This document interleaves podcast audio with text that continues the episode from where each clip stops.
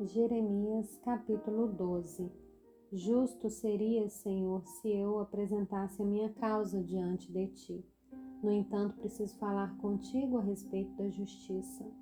Por que o caminho dos ímpios prospera? Por que todos os traidores vivem em paz? Tu os plantas, eles lançam raízes, crescem e dão fruto. Estás perto dos lábios deles, mais longe do coração. Mas tu, ó Senhor, me conheces Tu me vês e provas que o meu coração sente em relação a ti. Arranca-os como ovelhas destinadas ao matadouro e separa-os para o dia da matança. Até quando a terra estará de luto e se secará a erva de todo o campo? Os animais e as aves estão morrendo por causa da maldade dos moradores da terra que dizem: Deus não vê aquilo que nos espera. Jeremias se você se cansa correndo com homens que vão a pé, como poderá competir com os que vão a cavalo? Se em terra de paz você não se sente seguro, o que fará na floresta do Jordão? Porque até mesmo seus irmãos e a casa de seu pai estão sendo desleais para com você.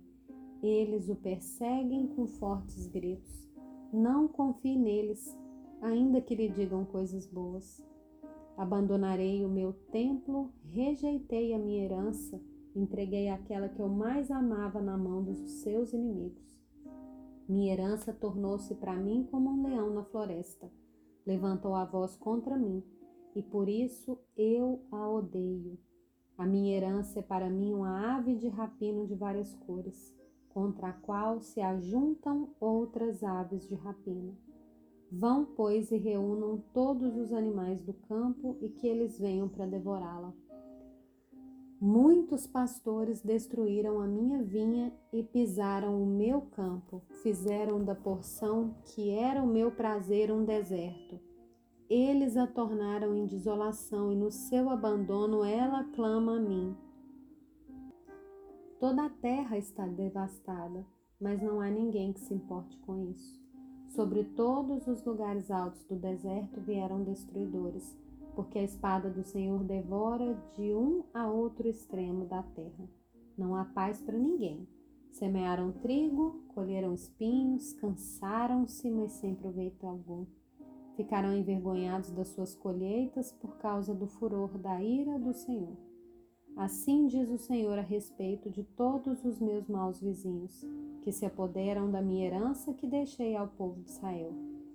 Eis que os arrancarei da sua terra, e arrancarei a casa de Judá do meio deles.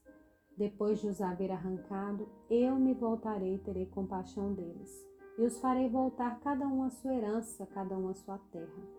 Se diligentemente aprenderem os caminhos do meu povo, se jurarem pelo meu nome, dizendo: Tão certo como vive o Senhor, assim como no passado ensinaram o meu povo a jurar por Baal, então serão edificados no meio do meu povo. Mas se não quiserem ouvir, arrancarei essa nação, arrancarei e destruirei, diz o Senhor.